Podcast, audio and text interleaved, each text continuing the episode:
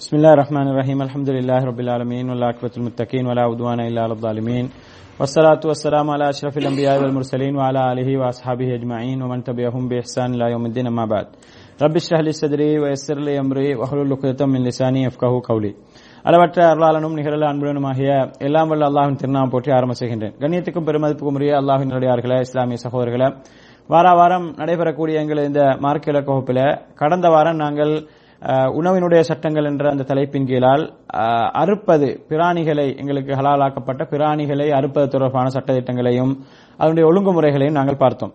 இந்த வகுப்பில் இன்ஷா அல்லாஹ் நாங்கள் வேட்டையாடுதல் தொடர்பான சட்டத்திட்டங்களை சுருக்கமாக பார்க்க இருக்கின்றோம். வேட்டையாடுதல் என்ற இந்த விஷயத்தை பொறுத்தவரையில் இஸ்லாம் வந்து என்ன செய்திருக்கின்றது? இதை வந்து எங்களுக்கு அனுமதித்திருப்பதை நாங்கள் பார்க்கின்றோம். ஆரம்ப கால மனிதனை பொறுத்தவரையில வந்து வேட்டையாடக்கூடிய பழக்கமுடையவனாகவும் அவன் வந்து வேட்டை பிராணிகளை காடுகளிலே வசித்துக் கொண்டு வேட்டை பிராணிகளை பிராணிகளை வேட்டையாடி அவற்றை புசித்து வாழ்ந்தவனாகத்தான் என்ன செய்தான்? மனிதன் இருந்ததை நாங்கள் பார்க்கிறோம். மனித வரலாறு வந்து அப்படித்தான் இருந்தது. அப்ப எனவே வந்து மனிதனோடு இந்த பிராணிகளை வேட்டையாடி சாப்பிடுவது பிராணிகளை சாப்பிடுவது என்பது வந்து பின்னி பிணைந்த ஒன்றாக இருக்கின்றது. அப்ப இதை வந்து என்ன செய்ய முடியாது? இன்றைக்கு வந்து ஒரு சாரார் வந்துட்டு என்ன சொல்ல முடியாது? நம்ம வந்து இப்போ இந்த எதுவுமே சாப்பிட மாட்டோம். என்ன? இந்த உயிருள்ள எதுவுமே சாப்பிட மாட்டோம். உயிருள்ளவற்றை கொல்ல மாட்டோம். கொண்டு சாப்பிட நான் வந்து தாவரங்களை மட்டும்தான் சாப்பிடுவோம். என்ன அந்த நாங்கெல்லாம் என்ன வெஜிடேரியன் வெஜ் வெஜிடேரியன் அது இதுன்னு சொல்லி என்ன சொல்ல முடியாது? அதாவது வந்து அந்த மனிதர்கள் அதாவது எங்களுடைய மூதாதையர்கள் செய்து வந்த அந்த அவர்களுக்கு இருந்த அந்த பிராணிகளோடு இருந்த பின்னி பிணைந்த இந்த வாழ்க்கையை வந்து மாற்ற முடியாது. அப்படி மாற்ற முனிவ- முடி- முனைவதால் கூட எவ்வளவு பிரச்சனைகள் வருவதை நாங்கள் பார்க்கின்றோம். அதாவது வந்து மனித உடலுக்கு தேவையான அந்த தேவையான அந்த பதார்த்தங்கள் மிக முக்கியமாக கல்சியம் புரோட்டீன் இது போன்ற மிக முக்கியமான மனித உடலுக்கு தேவையானவைகள் எல்லாம் அல்லாஹு தாலா செய்கிறான்? இந்த மாதிரியான பிராணிகள்ல வைத்திருக்கிறான் இறைச்சிகள்ல வைத்திருக்கிறான். அப்ப இதை வந்து புசிக்காமல் இதை வந்து சாப்பிடாமல் நாங்கள் வந்து இதுல இருந்து இதுல இருந்து இந்த சாதாரண மற்ற இந்த இந்த தாவரங்கள்லேருந்து நாங்கள் பெற்றுக்கொள்வோம்னு சொன்னால் இது வந்து என்ன செய்யாது? இது ஒருபோதும் வந்து வெற்றி அளிக்காது என்பதை நாங்கள் விளங்கணும். இரண்டாவது வந்து அவர்கள் சொல்லக்கூடிய அந்த வாதம் அதாவது வந்து நாங்கள் பிராணிகளை உண்ண மாட்டோம் எதுக்குன்னு சொன்னால் அவற்றை நாங்கள் கொல்ல மாட்டோம். நாங்கள் கொன்று என்ன செய்ய மாட்டோம்? அவற்றை வந்து சாப்பிட மாட்டோம் என்ற ஒரு வ- வகையான அதாவது கொள்ளுவதன் மூலமாக அவருடைய உயிர் பறிக்கப்படுகின்றது. ஒரு ஒரு ஒரு ஒரு உயிரை பறித்து நாங்கள் வாழ வேண்டிய அவசியம் கிடையாது. அப்படி என்ற மாதிரி என்ன செய்கிறார்கள்? அந்த ஒரு வாதத்தை வைக்கிறார்கள். அன்புக்கும் பெருமதிக்குரிய சகோதரர்களை இந்த வாதம் வந்து ஒரு ஒரு அதாவது இன்றைய நவீன காலத்துல வந்து எந்த ஒரு அர்த்தமும் இல்லாத ஒரு வாதமா மாறிக்கின்ற என்று சொன்னால் பிராணிகளை சாப்பிடக்கூடியவர்கள் கூட பிராணிகளை சாப்பிட சாப்பிடாதவர்கள் கூட என்ன செய்கிறார்கள்? இந்த சாதாரண கனி வர்க்கங்களை தாவரங்களை சாப்பிடக்கூடியவர்கள் கூட அதற்கும் உயிர் இருக்கின்றது என்பதை இன்றைக்கு நவீன விஞ்ஞானம் என்ன செய்கின்றது? அதை வந்து உறுதிப்படுத்தி இருக்கின்றது அல்லாஹு தாலா அவனை திருமறையில வந்து ஆயிரத்தி நானூறு வருஷங்களுக்கு முன்னாலே என்ன சொல்லிட்டான்? எல்லாமே வந்து அல்லாஹை வந்து என்ன செய்யுது உலகத்தில் இருக்கக்கூடிய எல்லா படைப்பினங்களும் அல்லாஹை துதி செய்கின்றது. ஆனால் நீங்கள் என்ன செய்ய மாட்டீர்கள்? துதி செய்வதை அறிய மாட்டீர்கள். அதற்கும் உயிர் இருக்கின்றது. ஒரு ஒரு மரத்தையோ அரிசை சாப்பிடுறான்னு சொன்னா அரிசை என்ன செய்யணும்? அறுவடை செய்யணும். அப்ப அதை வந்து அதனுடைய உயிரை இல்லாமக்கி தான் அவன் என்ன செய்யணும்? அதை வந்து சாப்பிடணும் நிலைமைக்கு. அதையும் தாண்டி நம்ம வந்து அவர்கள் தாவர உண்ணிகள் நாங்கள் தாவரத்தை மட்டும் தான் சாப்பிடுவோம் என்று சொல்லக்கூடியவர்கள் வந்து அவர்கள் குடிக்கக்கூடிய தண்ணீர்ல அல்லது அவர்கள் இன்னொரு ஏனைய சாப்பாடு ஏனைய அவர்களுடைய சாப்பாடு எல்லாம் தாராளமாக என்ன செய்யுது உயிருள்ள அங்கிகள் உயிருள்ள கண்ணுக்கு தெரியாத அங்கிகள் இருப்பதை நாங்க பார்க்கிறோம். அப்ப அதையும் சேர்த்து தான் அவங்க என்ன செய்யறாங்க சாப்பிட நாங்க பார்க்கிறோம். சில நேரங்கள்ல வந்து என்ன செய்யறாங்க இந்த பெரிசாக கண்ணுக்கு தெரியறது என்ன செய்யக்கூடாது. அதுதான் உயிரிகிற மாதிரி நினைக்கிறாங்க. ஆடு மாடு ஒட்டகம் இதெல்லாம் இருக்கக்கூடாது. ஆனா மீனினங்கள் சாதாரண இந்த என்ன செய்யலாம் இந்த சின்ன சின்ன மீன்கள் அது மாதிரியான விஷயங்கள் என்ன செய்யலாம் சாப்பிடலாம். அப்படின்ற மாதிரி என்ன செய்யறாங்க சிலர் வந்து அப்படி ஒவ்வொரு அதாவது எந்த ஒரு புத்தியாலும் ஏற்றுக்கொள்ள முடியாத அதாவது எந்த ஒரு வாதத்தை முன்வைத்தும் அந்த வாதத்தை அவர்களுடைய அந்த வாதத்தை வெற்றி கொள்ள முடியாத போலியான சில வாதங்களை முன்வைத்து என்ன செய்கிறார்கள்? தங்களுடைய அந்த கொள்கையை வந்து சரிகாண முயற்சிக்கிறார்கள். ஆனால் வந்து இது மிக பிழையானது என்பதை நாங்கள் விளங்கிக் கொள்ள வேண்டும். அதாவது வந்து இவர்கள் என்னதான் இந்த மாதிரியான வாதங்களை கொண்டு வந்தாலும் கூட இவர்களால் என்ன செய்ய முடியாது. அது அனைத்துமே வந்து தோல்வியான வாதங்களாகத்தான் இருக்கின்றது என்பதையும் நாங்கள் இந்த இடத்துல சுருக்கமாக விளைக்கொள்ளணும் அப்ப அந்த அடிப்படையில் வந்து இந்த வேட்டையாடுதல் என்ற அம்சத்தை வந்து நாங்கள் என்ன செய்ய முடியாது? ஒரு ஒரு ஒரு தீவிரவாத செயல் மாதிரி பார்க்க முடியாது. ஒரு ஒரு பிராணியை வந்து போயிட்டு கொலை- கொ- அவனுடைய உயிர் இல்லாமாக்குறோம். சரி அதில் உயிர் இல்லாம ஆக்குறோம்னு சொன்னால் ஒரு பிராணியுடைய உயிரை இல்லாமலாக்கி அதன் மூலமாக எத்தனை பேர் வாழ்றாங்க அப்ப அதே அதை வந்து அங்கீகரிக்க முடியாதவர்கள் வந்து என்ன செய்கிறார்கள்? சிறிய மீன் இனங்களையோ அல்லது நெத்தோலி போன்ற இந்த மாதிரி வகைகளையோ ஒருத்தர் சாப்பிடுறதுக்கு பலதை கொள்றாங்க.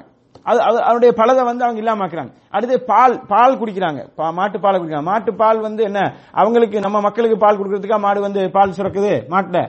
மாட்டுல பால் சுரக்குது வந்து அவருடைய குட்டியை குடிக்கிறதுக்கு. அப்ப குட்டியை கட்டி வச்சுட்டு பால் எடுத்து குடிக்கிறாங்க. அது அநியாயம் மாதிரி அவனுக்கு விளங்குது இல்ல ஆனா வந்து அந்த மாடு மாட்டை வந்து அறுத்து சாப்பிடும் போது அது ஒரு பெரிய ஒரு அநியாயம் மாதிரி உயிரை போக்குன்ற ஒரு விஷயம் மாதிரி பார்க்கிறார்கள். எனவே இந்த வேட்டையாடுதல் என்ற அம்சத்துல வந்து மிக முக்கியமாக நாங்கள் விளக்கணும்னு சொன்னால் இது வந்து முஸ்லீம்களுக்கு மாத்திரம் ஒரு உரிய ஒரு இதாக அல்லது வந்து முஸ்லீம்களுக்கு மாத்திரம் ஒரு ஒரு பிரத்யேகமான சட்டமாகவோ அல்லது முஸ்லீம்களுடைய ஒரு கடுமையான ஒரு ஒரு தன்மையை வெளிக்காட்டக்கூடியதாகவோ இதை நாங்கள் விளங்கிக் கொள்ளக்கூடாது.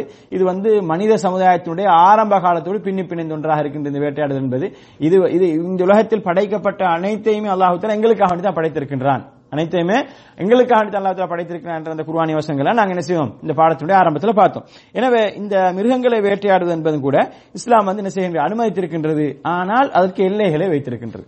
நீங்க நினைச்ச மாதிரி உங்களுக்கு தேவையான மாதிரி எந்த ஒரு கட்டுப்பாடும் இல்லாம உங்களால போயிட்டு வேட்டையாடலாமான்னு கேட்டா அப்படி இல்லை. அதற்குரிய ஒழுங்குமுறைகளை சொல்லி தந்திருக்கின்றது. அங்கே வந்து வீண் விரயம் இருக்கக்கூடாதுன்னு சொல்லுகின்றது. அதாவது உதாரணத்துக்கு வந்து ஒருவர் போ- போகின்றவருக்கு வந்து அவர் அவருக்கு எவ்வளவு பிரயோசனமா இருக்குமோ அவ்வளவுதான் அவர் வேட்டையாடலாம். நிறைய படுதுன்னு சொல்லி நிறைய ஈக்குதுன்னு சொல்லி எல்லாத்தையுமே வேட்டையாட்டு வந்து என்ன செய்ய முடியாது? அவர் வந்து அதெல்லாம் அநியாயமாக்க முடியாது. அநியாயமாக்கி அதை வந்து கொண்டு வந்து அதை சரியான முறைக்கு பாதுகாக்காம சரியான முறைக்கு அதை பகிர்ந்தளிக்காம எல்லாமே நாரி போய் எல்லாத்தையுமே தூக்கி வீசுற மாதிரி எல்லாம் ஆயிடக்கூடாது. அதுல வந்து வீண் விரயம் இருக்கக்கூடாது. அதுல வந்து விளையாட்டுக்காக வேண்டி என்ன செய்யக்கூடாது? சிலர் வந்து என்ன செய்வாங்க? விளையாட்டுக்காக வேண்டி வேட்டையாடுவாங்க. அது ஒரு அது ஒரு ஹாபி அவங்களுக்கு. அது ஒரு என்ன செய்யுது அது ஒரு சும்மா ஒரு இதொன்று மாதிரி ஒரு ஃபன்னுக்கு என்ன செய்வாங்க? வேட்டையாடுவாங்க. அதை வேட்டையாடி என்ன செய்ய போறது இல்லை. சில முஸ்லீம் அல்லாதவர்கள் வேட்டையாடுவாங்க. அதை சாப்பிட மாட்டாங்க அவங்க. சும்மா ஒரு ஒரு விளையாட்டுக்காக வேண்டி அது ஒரு ஒரு கலை மாதிரி என்ன? அவர் ஷூட்டிங் தெரியுமா இல்லையான்றதுக்கு அதை ஷூட் பண்ணி பார்ப்பார். அப்ப இந்த மாதிரி எல்லாம் இஸ்லாத்தில் என்ன செய்யல? இடம் இல்லை. நீங்க வேட்டையாடுறதுக்கு ஒரு ஒரு முதலாவது வந்து ஒரு அடிப்படை ஒன்று இருக்கும் எதுக்காக வேண்டி வேட்டையாடுவீர்கள்? அதாவது உணவுக்காக புசிப்பதற்காக சாப்பிடுவதற்காக எந்த ஒரு வீண்விரயமும் இல்லாமல் அங்கே வந்து தேவைக்காக வேட்டையாடப்பட வேண்டும் என்பதை வந்து இஸ்லாம் என்ன செய்கின்றது சொல்லி காட்டுகின்றது என்பதை நாங்கள் பார்க்கணும். அன்புக்குரிய சகோதரர்களை இந்த மாதிரி வேட்டையாடுகின்ற பொழுது வந்து இரண்டு நிலைகள் இருக்குது. இரண்டு நிலைகள் இருக்குது. நாங்கள் வேட்டையாடுகின்ற அந்த பிராணியை சில பொழுதுகளில் நாங்கள் என்ன செய்யலாம்? உயிரோட பிடித்துக்கலாம் வேட்டை ஷூட் பண்ணியோ அல்லது ஏதோ ஈட்டி எறிந்தோ அந்த மாதிரி எரிகின்ற பொழுது வந்து சில இடங்களில் பட்டு வந்து என்ன செய்யும்? அது வந்து ச- ச- செத்திருக்காது. உயிரோடு வைக்கும் வேற காலிலேயோ எங்கேயோ வயிற்றுல எங்கேயோ பட்டு செத்து சாகாம உயிரோட வைக்கும் சிலது வந்து என்ன செய்யலாம்? அப்படியே செத்த நிலையில சிலது சிலது கிடைக்கும். அப்ப இப்படி ரெண்டு நிலைகள். ஒன்று வந்து உயிரோட பிடிக்கப்படும் அல்லது வந்து இறந்த நிலையில பிடிக்கப்படும். இந்த ரெண்டு நிலைக்கும் வந்து இஸ்லாம் வந்து என்ன செய்கின்றது? எங்களுக்கு சட்டங்களை வேற வேறாக சொல்கின்றது. முதல் நிலையை பொறுத்தவரையில் வந்து உயிரோடு பிடிக்கப்படும் பொழுது நாங்கள் மேலே பார்த்ததை போன்று முன்னாடி பாடத்தில் பார்த்த பார்த்ததை போன்று அதுக்கு வந்து அறுப்பதற்குரிய சட்டங்கள் அங்கே பயணப்பட வேண்டும். அது வந்து அறுக்கப்பட வேண்டும். அது அங்கே உயிரோடு பிடிக்கப்பட்டால் அது உயிரோட பிடிக்கப்பட்ட இவர் எரியும் போது பிஸ்மில்லா அல்லாவுக்கு சொல்லி எரிந்திருந்தாலும் கூட அது உயிரோட தான் பிடிச்சிக்கிறார் என்று சொன்னால் அது அப்படியே அவருக்கு என்ன செய்ய முடியும்? அறுக்காம சாப்பிட முடியாது. உயிரோடு இருக்குன்னு சொன்னா அதை அறுக்கணும். அறுத்து அவர் சாப்பிடணும். ஆனால் அவர் பிடிக்கும் போது வந்து அது வந்து இறந்த நிலையில் இருந்தேன்னு சொன்னால் அதை என்ன செய்யலாம்? இறந்த நிலையில் இருந்தாலும் அதை சாப்பிடலாம். ஆனால் வந்து அதை அறுக்க வேண்டும் அவசியம் கிடையாது. இறந்த நிலையில் இருந்தால் ஆனால் அவர் எரியும் பொழுது அவர் அதை ஷூட் பண்ணும் பொழுது அதை அந்த அல்லது அந்த பிராணி நாய் போன்ற அந்த வேட்டை பிராணிகளை அனுப்பி அவர் பிடிக்க பிடிக்க அனுப்பும் பொழுது அல்லாவுடைய பெயரை சொல்லி பிஸ்மில்லா அல்லாஹ் சொல்லி அனுப்பியிருக்க வேண்டும் என்ற இந்த இரண்டு நிலைகளையும் நாங்கள் விளைக்கணும் அன்புக்குரிய சகோதரர்களை இந்த அறுப்பதற்குரிய நிபந்தனைகளை பொறுத்தவரையில் வந்து நாங்க ஏற்கனவே பார்த்தது. என்ன வேட்டையாடக்கூடிய இப்ப வேட்டையாடின பொருளை வேட்டையாடி நாங்க பெற்றுக்கொண்டது வந்து உயிரோடு பிடிக்கப்பட்டால் அதை அறுக்கணும். அப்ப அறுக்கக்கூடிய நிபந்தனை நாங்க ஏற்கனவே பார்த்தது. அதுல முதலாவது என்னன்னு சொன்னால் புத்தி சீர்நிலை உள்ள முஸ்லீமாக இருக்க அல்லது வேதக்காரனாக இருக்க வேண்டும். புத்தி சுவாதீனம் உள்ள முஸ்லீமாக அல்லது வேதக்காரனாக இருக்க வேண்டும். அப்ப இதுல வந்து பைத்தியக்காரர்கள் போதை உள்ளவர்கள் இவங்க அதே நேரம் வந்து நெருப்பு வணங்கிகள் சிலை வணங்கிகள் கபர் வணங்கிகள் இது போன்றவர்கள் வந்து அறுத்தவைகளை வந்து என்ன செய்ய முடியாது? ஒரு முஸ்லீம் வந்து சாப்பிட முடியாது. அவர் வந்து தூய முஸ்லீமாக இருக்க வேண்டும். அல்லாஹை மாத்திரம் ஏற்றுக்கொண்டு அல்லாஹ் வணங்கக்கூடியதாக இருக்கணும். அல்லது வந்து வேதக்காரர்கள் இருக்கணும் வேதக்காரர்கள் என்ன செய்யறாங்க அடிப்படையில் அல்லாஹ் ஏற்றுக்கொள்றாங்க அதுக்கு பிறகு வந்து உள்ள பிரச்சனை ரசூல்லாய் இஸ்லாம் அலுவலம் தான் அவங்களுக்கு வந்து பிரச்சனைகள். அப்ப எனவே முஸ்லீமாகவோ அல்லது வேதக்கா வேதக்காரர்களை மட்டும் நாங்க வேதக்காரர்களை வச்சு ஏன் மத்த காவிர்கள் எடுக்கலாம்னு நம்ம என்ன செய்ய முடியாது? அவர்களோடு ஒப்பிட முடியாது மற்றவங்க அல்லாஹ் வேதக்காரர்கள் மட்டும் தான் குரான் சொல்கின்றான். வேதக்காரர்கள் அறுத்தது வேதக்காரர்களுடைய உணவு உங்களுக்கு வந்து ஹலால்னு அல்லாஹ் சொல்கின்றான். மற்றவர்களை எல்லாம் சொல்லவில்லை. அந்த வேதக்காரர்களை அல்லாஹ் சொல்லும் பொழுது அந்த சமுதாயத்தில் வந்து நெருப்பு வணங்கிகள் இருந்தார்கள் சிலை வணங்கிகள் இருந்தார்கள் ஏனையவர்கள் இருந்தார்கள். அவர்களை அல்லாஹ் சொல்லவில்லை. அல்லாஹால வேதக்காரர்கள் என்று யூத நசாராக்களை மாத்திரம் சொல்லுகிறான் எனவே முஸ்லிம்களும் யூத நசாராக்களும் அல்லாவுடைய பெயரேச்சு முஸ்லீமாக இருந்தாலும் கூட அல்லாஹ் அல்லாதவர் கருத்து இருந்தால் அதை சாப்பிட முடியாது. அதனுடைய சட்டங்கள் நாங்கள் பார்த்துட்டோம். இப்ப முஸ்லீமாக இருந்து வேதக்காரனாக இருந்து அல்லாஹ்வுடைய பெயரை சொல்லி அறுத்திருந்தால் அதை வந்து சாப்பிடலாம். ஆனா முஸ்லீம் அல்லாதவன் காஃபிரோ அல்லது கபரு வணங்கியோ அல்லது நெருப்பு வணங்கியோ இது இது போன்றவர்கள் வந்து அல்லாவுடைய பெயரை சொல்லி அறுத்தாலும் என்ன செய்ய முடியாது? சாப்பிட முடியாது. அவனுடைய அடிப்படை கொள்கையில் உள்ள பிரச்சனையின் காரணமாக அடுத்த இரண்டாவதாக வந்து அறுக்கக்கூடிய ஆயுதம் வந்து என்ன செய்யணும்? இரத்தத்தை ஓட்டக்கூடிய வகையில வந்து கூர்மையானதாக இருப்பது நிபந்தனையாகும். இதுல வந்து எலும்பு நகம் போன்றவற்றால் என்ன செய்ய முடியாது? அறுக்க முடியாது. வேட்டை பிராணியை வந்து ஆயுதத்தினால் அழுத்தினால் காயப்படுத்தாமல் அதன் கூர்மை கொண்டு காயப்படுத்தியிருக்க வேண்டும். அதாவது வந்து ஆயுதத்தை வைத்து அழுத்தி அப்படியே வந்து அதை காயப்படுத்தாம அவனுடைய கூர்மையாக கொண்டு அதாவது கூர்மையானதாக இருந்தால் அதன் மூலமாக என்ன செய்யணும்? அது வந்து காயப்படுத்தப்பட்டிருப்பதா காயப்பட்டு படுத்தப்பட்டிருக்க வேண்டும் என்பதை வந்து இங்கே குறிப்பிடுறார்கள் இங்க வந்து மிக முக்கியமாக வந்து இந்த வேட்டையாடுகின்ற போது வந்து கத்தி இல்லாட்டி என்ன செய்யறது? ஏதாவது எலும்பாலையோ அல்லது வேற ஏதாவதோ கிடக்கிற ஏதாவது வந்து என்ன செய்ய முடியாது. நம்மளுக்கு வந்து அறுக்க முடியாது. அது கத்தியோ அல்லது அறுக்கக்கூடிய இரும்பாலான அறுக்கக்கூடிய மாதிரியானதோ இருக்க வேண்டும் அது. ஆனால் எலும்பு நகம் போன்றவற்றால வந்து என்ன செய்ய முடியாது? அறுக்க முடியாது என்பதை வந்து நாங்கள் என்ன செய்யணும்? ஆரம்பத்திலே பார்த்தோம். இங்க இந்த வேட்டை வேட்டையாடக்கூடிய இந்த இதுல வந்து மேலதிகமாக என்னன்னு சொன்னால் மிக முக்கியமா வந்து வேட்டையாடக்கூடிய நாய் அல்லது வேட்டையாடக்கூடிய பறவைகள். பறவைகளையும் என்ன செய்யலாம்? வேட்டைக்கு பழக்கலாம். வேட்டைக்கு பழக்கி கழுகு போன்றவைகளை பழக்கி அது வந்து வேட்டையாடி கொண்டு அதனுடைய எஜமானுக்கு கொண்டு வந்து கொடுக்கும். நாயும் என்ன செய்யும்? அதை பழக்கி நாயும் வந்து வேட்டையாடி கொண்டு வந்து கொடுக்கும். இது இவரை இந்த இதை இவற்றை பொறுத்தவரையில் வந்து இவை கொண்டு கொண்டு வந்தவைகள் நாயோ அல்லது பறவைகளோ வேட்டைக்கு வேட்டைக்கு பழக்கப்பட்டவைகளை வந்து கொன்று கொண்டு வந்தவைகள் கொன்று சாப்பிடுவதற்கு இந்த கொன்று அவை கொண்டு வந்தவைகளை வந்து என்ன செய்யலாம்? சாப்பிடுவதற்கு இஸ்லாம் அனுமதித்திருக்கின்றது. அதுல வந்து பயிற்றுவிக்கப்பட்ட வேட்டை பிராணி என்பது வந்து என்ன செய்யணும்? அது செய்யப்பட்டதா இல்லையா என்பது அங்கே கட்டாயமாக உறுதிப்படுத்தப்பட வேண்டும். சும்மா இன்னைக்கு தான் ஒரு நாயை எடுத்து வந்தாரு எடுத்து வந்து அந்த நாயை போயிட்டு அந்த நாய் போயிட்டு சும்மா ஏதாவது ஒன்று பிடிச்சிட்டு வந்தீங்கன்னு சொன்னா அதை எடுத்து ஒரு சாப்பிட முடியாது. வேற வீட்டில் உள்ள நாய் சும்மா காவலுக்கு வச்சுக்கிற நாய் அல்லது இன்னைக்கு தான் ஒரு நாயை எடுத்து வந்தாரு விலைக்கு வாங்கிட்டு வந்தாரு வாங்கிட்டு இன்னும் ட்ரைனிங் எல்லாம் கொடுக்கல. அதே போய்த்து என்ன செஞ்சுட்டு போய்த்து ஒரு ஏதாவது ஒன்று பிடிச்சிட்டு வந்துட்டுன்னு சொன்னா நம்ம என்ன செய்ய முடியாது சாப்பிட முடியாது. பயிற்றுவிக்கப்பட்ட நாய் அல்லது பயிற்றுவிக்கப்பட்ட பிராணி என்று சொன்னால் வேட்டைக்கு பயிற்றுவிக்கப்பட்டன்னு சொன்னால் அந்த எஜமானுக்கு கட்டுப்படக்கூடியதா இருக்கணும் அதாவது வந்து போன்னு சொன்னா அதுக்கு விளங்கணும். போ போன்னு சொல்றது இது இருக்கு ஏதோ ஒரு போண்டா தமிழ்லயே சொல்லணும் இல்ல இங்கிலீஷ்லயோ அரபுலயோ எந்த மொழியில சொல்லலாம் நீங்க. எந்த மொழியில பழ- பழக்கிக்கிறீங்களோ அந்த மொழி அது வந்து அது அந்த மொழி அறிந்து அது வந்து அந்த எஜமானுக்கு கட்டுப்படுறதா இருக்கணும் வான்னு சொன்னா வார மாதிரி. இந்த மாதிரி என்ன செய்யணும்? அவனுக்கு இங்க போ வான்றதை போட்டிக்கிறாங்க. அதாவது அவனுக்கு கட்டுப்படக்கூடியதா இருக்கணும் ஏதோ ஒரு வகையில அவனுக்கு கட்டுப்பட்டு அவன் சொல்லுவதை ஏற்று நடக்கக்கூடியதாக அது இருக்கணும். அப்படி இருக்கும் பொழுதுதான் என்ன செய்யலாம் என்று சொன்னால் அவன் வந்து அது வேட்டை பிராணியாக கருதப்படும். அப்பொழுது என்ன செய்யலாம்? அந்த பிராணி அவனை கொண்டு வரக்கூடிய அந்த உணவை வந்து அவனை சாப்பிடலாம். மேலும் வந்து ஒரு வேட்டையை பிடித்தால் தனது எஜமானிடம் வரும் வரைக்கும் எஜமானாகவே பிடித்து வைத்துக் கொள்ளும். எஜமானுக்காகவே பிடித்து வைத்துக் கொள்ளும். என்ன செய்யும் அது வந்து? நாய் போன்றவைகள் வந்து ஏனைய பிராணிகள் சாப்பிடக்கூடிய பிராணிகள் இருக்குது. அது சா- அந்த அந்த வேட்டைக்கு பழக்கிய நாய் வந்து என்ன செய்யும் சொன்னால் எஜமான்ட்ட வரும் வரைக்கும் அது சாப்பிடாது. எஜமான்ட்ட வரும் வரைக்கும் அது சாப்பிடாது. அதுக்கு முன்னே அது அதுக்கு பசி வந்து அது சாப்பிட்டு சொன்னா நமக்கு என்ன செய்ய முடியாது. மிஞ்சினத்தை நமக்கு சாப்பிட முடியாது. எஜமான்ட்ட கொண்டு கொடுத்துட்டு எஜமான் என்ன செய்யலாம்? அவனுக்கு தேவையான மாதிரி எடுத்துட்டு அதுக்கப்புறம் நாயை கொடுத்தேன்னு சொன்னால் அது சாப்பிடுறது அது வேற விஷயம். ஆனா வேட்டைக்கு பழக்கிய நாய் வந்து என்ன சொன்னால் ரெண்டு ரெண்டு விஷயத்தை இங்க வந்து புரியணும் ஒன்று வந்து அது வந்து இவனை கட்டுப்பட்டு போவான்னு சொன்னா அதுக்கு கட்டுப்படும். அதே போன்று வேட்டைக்கு வே- வே- ஒரு வேட்டையை பிடித்தால் அந்த பிடித்த பொருளை வந்து எஜமானுக்காக வேண்டே பிடிச்சி அது என்ன செய்யும்? எஜமான்ட்ட கொண்டு கொடுக்கும். அப்ப இப்படியானதாக இருந்தாலும் சொன்னால் அது வந்து என்ன செய்யும்? அந்த வேட்டை பொருளை வந்து அந்த வேட்டை பிராணி வந்து எங்களுக்கு என்ன செய்யலாம்? சாப்பிடலாம். அது இல்லாம தனக்காக பிடித்துக் கொண்டதை வந்து என்ன செய்ய முடியாது? எங்களுக்கு வந்து சாப்பிட முடியாது. அது அதுக்கு தேவைக்காக வேண்டி பிடிச்சு கொண்டு நாயோ கழுகோ அது அதுக்கு தேவையானது பிடிச்சதை நமக்கு சாப்பிட முடியாது. மூன்றாவது வந்து வேட்டையாடுவன் வந்து வேட்டை பிராணியை நோக்கி அல்லது கருவியை எரிய வேட்டை பிராணி நோக்கி என்ன செய்யணும்? அவனுடைய கருவி அவனுடைய ஈட்டியோ அல்லது அவனுடைய என்ன இந்த துப்பாக்கியோ இதால வந்து எரிய வேண்டும். அவ்வாறு அவன் எரிகின்ற பொழுது வந்து அவனது கையிலிருந்து கீழே விழுந்து ஒரு பிராணியை கொன்று விட்டால் அதாவது அவன் இப்ப இப்ப ரெடி ஆகிறான் இப்ப எரியறதுக்கு. எரியறதுக்கு ரெடி ஆகும் போது அது தவறி என்ன செஞ்சுட்டு பக்கத்துல எங்கேயான இடத்துல விழுந்து வந்து ஏதோ ஒன்று செத்துட்டு. ஏதோ ஒண்ணுக்கு பட்டு செத்துருச்சு. இவன் வந்து நாடினது வந்து தூரத்தில் இருக்கிறது. அப்ப சும்மா அது திடீர்னு அது கை தவறி போய் வேற எங்கேயாலும் விழுந்து செத்துருச்சுன்னு சொன்னால் அதை என்ன செய்ய முடியாது? சாப்பிட முடியாது. ஏன்னா இவன் நாட்டம் அங்க இல்லை. இவன் நீயத்து வந்து எங்க அங்கே இருக்கிறது. இவன் நீயத்து வந்து அங்கே இருக்கிறது. இவன் எங்கேயோ சும்மா எடுத்தது வந்து அங்காளங்களை பட்டு இல்லாட்டி ஏதோ இந்த இதில் உள்ள என்ன அவன் இதில் உள்ள வில் வில் வில்லா அம்பு அந்த வில்லு அது வந்து கீழே விழுந்து கீழே உள்ள ஏதோ ஒன்று சாவடிச்சிட்டு சொன்னா என்ன செய்ய முடியாது? அதெல்லாம் சாப்பிட முடியாது. அவன் கட்டாயம் எப்படின்னு சொன்னால் அவன் எந்த எதை நோக்கி எறிகிறானோ அது பட்டா தான் என்ன செய்யணும்? அவன் வந்து சாப்பிட வேண்டும். என்பது வந்து நீ மிக முக்கியமாக நாங்கள் விளக்கணும் ஏனில் வந்து அதை வேட்டையாடுவது அவனது நோக்கமாக இருக்கவில்லை. அவன் அவன் அந்த குறிப்பிட்ட ஒன்றை தான் வேட்டையாட நினைச்சிருந்தான். எங்கேயோ இல்லை தான் வேட்டையாட நினைக்க நினைச்சிக்கல அப்ப எங்கேயோ உள்ளது வந்து அவனுக்கு பட்டு அல்லது கை தெரியாம போய் அந்த கை தவறி போய் பட்டது வந்து என்ன செய்யாது? அது அவனுக்கு ஹலால் ஆகாது. ஒரு நாய் வந்து தானாகவே சென்று ஒரு பிராணியை கொன்று விட்டால் அதன் எஜமான் எஜமான் அதனை அனுப்பாததாலும் அவன் வேட்டையை நாடாதாலும் அவனுக்கு அது என்ன செய்யாது? ஹலால் ஆகாது இப்ப தானாக போய் நாய் பிடிச்சிட்டு வந்ததை ஏன் கூடாதுன்னு சொன்னால் அவனோட எஜமானுக்கு நாயை அனுப்பணும்ன்ற ஒரு நீயத்தீக்கல்ல அவன் அதை நாடல்ல அவன் வந்து.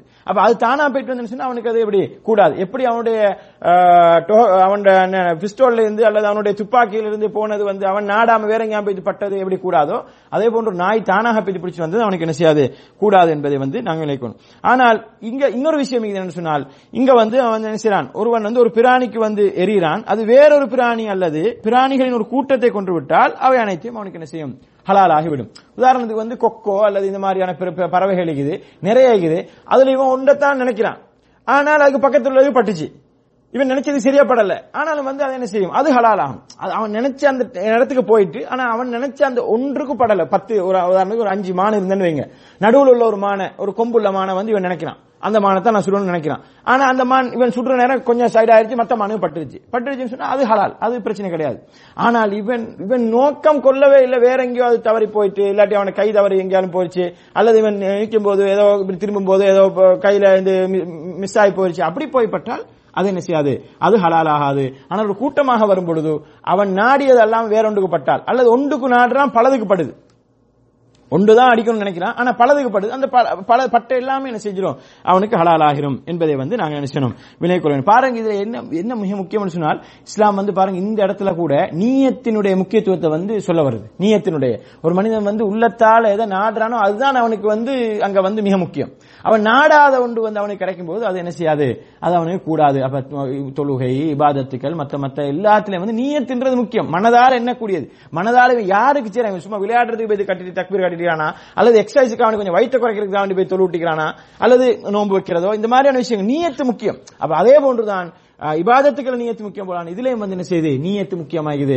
இவனுடைய டார்கெட் இவனுடைய நோக்கம் வந்து இதுதான் இருந்தேன்னு சொன்னால் அது என்ன செய்யும்? அவனுக்கு வந்து ஹலாலாகும். அது அல்லாதவர்களை பற்றி படும் பொழுது அது ஹராமாகும் என்பதை நான் வந்து வினைக்கொள்ளும் அடுத்ததாக வந்து அம்பை அல்லது காயப்படுத்தக்கூடியதை அனுப்பும் பொழுதோ அல்லது இந்த நாய் போன்றவற்றை அனுப்பும் போது இந்த பயிற்றுவிக்கப்பட்ட இந்த நாய்களை அனுப்பும் பொழுது என்ன செய்யணும் வந்து பிஸ்மில்லான்னு சொல்லி அல்லாவுடைய பெயரை சொல்லி அல்லாவை புகழ்ந்து பிஸ்மில்லாஹி அல்லாஹ் அக்பர் என்று சொல்லி அவன் அனுப்புவது வந்து சுன்னத்தாக இருக்கின்றது.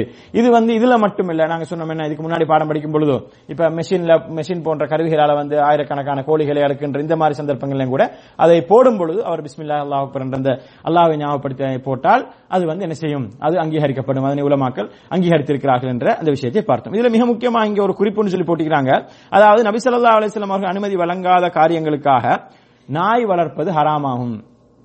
நபி சொல்லா அலைஹி அவர்கள் அனுமதிக்காத காரணங்களுக்காக செல்லப்பிராணியாகவெல்லாம் என்ன செய்ய முடியாது? நாய் வளர்க்க முடியாது. இன்றைக்கு நிறைய மக்கள் நாய் வளர்க்கறது பார்க்கணும் முஸ்லீம் அல்லாதவர்கள். நாய் வளர்க்கிறார்கள். முஸ்லீம்களே வளர்க்கிறார்கள். முஸ்லீம்களே சிலர் வந்து கொஞ்சம் பெரிய லெவலில் இருக்கிறவங்க என்ன செய்வாங்க? நாய் வளர்ப்பாங்க. அப்ப இஸ்லாம் அனுமதித்த காரியங்கள்னா ரெண்டே ரெண்டு காரியங்கள் தான். ஒன்று வந்து வேட்டைக்காக. ஒன்று என்ன? வேட்டைக்காக. அடுத்தது வந்து எதுக்காக? ஆ? பாதுகாப்புக்காக. அடுத்து வந்ததுக்காக பாதுகாப்புக்காக. தன்னுடைய சொத்தையோ தன்னுடைய வீட்டையோ தன்னுடைய பொருள்களையோ தன்னுடைய பிராணிகளையோ ஆடு வளர்க்குறவங்க நாய் வச்சுப்பாங்க சில நேரம். ஆட்டை பாதுகாக்கிறதுக்காக வேண்டி. அல்லது கோழி வளர்க்குறவங்க நாய் வச்சுப்பாங்க. அப்ப இந்த மாதிரி தன்னுடைய பிராணிகளையோ தன்னுடைய பொருள் இதை பாதுகாக்கிறதுக்காக வேட்டைக்காக அல்லது விவசாயங்கள் இன்னொரு என்ன தன்னுடைய நிலங்கள் தன்னுடைய இந்த மாதிரியானவைகளை பாதுகாப்பதற்காக வேண்டி அல்லாமல் வேறு காரியங்களுக்காக நாய் வளர்க்க முடியாது. அழகுக்காக டைம் பாசிங்காக அதுக்காக இதுக்காக என்ன செய்ய முடியாது? நாய் வளர்க்க முடியாது. அப்படி நாங்கள் வளர்க்கக்கூடிய ஒரு நிலையில் இருந்தாலும் கூட இதை வீட்டில் வைத்து வளர்க்க முடியாது. இந்த மாதிரி நோக்கத்தில் வளர்த்தாங்க கூட. அதுக்கும் இஸ்லாம் என்ன செய்யுது நாயை வந்து நீங்க தூரத்தில் வச்சு வளர்க்கணும். அந்த இடத்துல நீங்க எந்த நோக்கத்துக்காக நீங்க வளர்க்கணும்? அந்த இடத்துல வச்சு நீங்க வளர்க்கணும். அதை வந்து வீட்டுக்கு கொண்டு வரதோ வீட்டில் வச்சு வளர்க்கிறதோ அப்ப வீ- நாயால் உள்ள சீர்கேடுகளை நாயால் உள்ள நாயால் ஏற்படக்கூடிய நோய்கள் எல்லாம் இன்றைக்கு சர்வ சாதாரணமாக இன்றைக்கு சொல்றாங்க இன்றைக்கு. உலகத்தில் ம- முஸ்லீம் அல்லாதவர்கள் பேசுறாங்க. ஆனாலும் அதையெல்லாம் கேட்டுட்டு அந்த மக்கள் என்ன செய்யறதில்ல விடுறதுக்கு தயார் இல்லை. நாயில இருந்து வரக்கூடிய அந்த எச்சில் அதில் பட்டா வந்து எந்த ஒரு நீங்க ஹாப்பிக் இல்ல டயர்ட் இல்ல என்ன என்ன ஒரு பெரிய ஒரு இதை போட்டு நீங்க கழுவினாலும் என்ன செய்யாது? அதனுடைய அந்த அந்த இது போகாது. இது அதனுடைய அந்த நுண்ணங்கிகள் அந்த கிருமிகள் எல்லாம் போகாது. அதனால ரசூல்லா சிலாஸ் என்ன சொன்னாங்க? நாய்ப்பட்ட ஏத்தனத்தை நாய்ப்பட்ட இந்த உங்களுக்கு ஏதாவது புடவையிலையோ இதுல ஒரு உங்களை இந்த இதுல ஏதாவது ஒரு பாத்திரத்திலயோ நாய் நக்கி விட்டால் நீங்க என்ன செய்யுங்க? ஏழு முறை என்ன செய்யணும் நீங்க வந்து? கழுவணும். ஏழு முறை கழுவணும். அதுல ஒரு முறை வந்து மண்ணை போட்டு கழுவணும். ஏழு முறை கழுவணும். அதுல ஒரு முறை செலவாத் சொல்லி கழுவுறதெல்லாம் அப்படி ரசூலா சொல்லல. அதுல நம்ம மக்கள் சேர்த்து கொண்டது செலவாத் சொல்லி கழுவணும்னு சொல்லி ஏழு முறை கழுவணும். அதுல வந்து ஒரு முறை மண்ணை போட்டு கழுவணும்னு சொல்லி ரசூல்லா சொன்னாங்க. இப்ப அதை வைத்து ஆராய்ச்சி செஞ்சு விட்டு நவீன உலகம் சொல்லுது என்னன்னு சொன்னால் நாயில் இருக்கக்கூடிய அந்த கிருமி அந்த நாயில் இருக்கக்கூடிய நாக்கில் இருக்கக்கூடிய அந்த கிருமியை போக்குறதுக்கு என்ன நீங்க இப்போ இதை எடுத்துட்டு வந்தாலும் முடியாது. அந்த மண்ணில் அந்த தூசில் இருக்கக்கூடிய ஒரு வகையான ஒரு நுண்ணங்கி தான் என்ன செய்யுது? அதை வந்து இல்லாம ஆக்குது. ரசூல்லா சிலாசன் இதெல்லாம் வச்சு லெப்ல வச்சு யோசிச்சு பார்த்து இதெல்லாம் எல்லாம் பார்த்து கேட்டு இதெல்லாம் இது இது- இதுல தாக்கம் என்ன இதுல தாக்கம் என்ன இதெல்லாம் பார்த்தா சொன்னாங்க? இல்ல. இதெல்லாம் எப்படி சொன்னாங்க? அவங்க வந்து அல்லாவுடைய தூதர். அல்லாவுடைய மார்க்கத்தை சொல்ல வந்தவங்க. எனவே வந்து அவங்களுக்கு அல்லாவுடைய வகையின் அடிப்படையில் அவங்க சொன்னாங்க. அப்ப எனவே வந்து இந்த மாதிரியான காரணங்கள் கூட அல்லாவுடைய தூதர் தான் அவர் சாதாரண மனிதர் இல்லை என்பதற்கு மிகப்பெரிய எடுத்துக்காட்டாக இருக்கு எனவே நாய் வளர்க்கக்கூடிய இந்த விஷயத்துல வந்து குறிப்பாக வேட்டைக்கும் பாதுகாப்புக்கும் மாத்திரம் தான் நாங்கள் நாய் வளர்க்கணும் இல்லாம அது அல்லாத காரணங்களுக்கு காரணங்களுக்காக வளர்க்கக்கூடாது. அப்படி வளர்த்தால் அதுல வந்து எங்களுக்கு பல பல என்ன செய்யும்? தீங்குகள் தான் அதுல வரும்.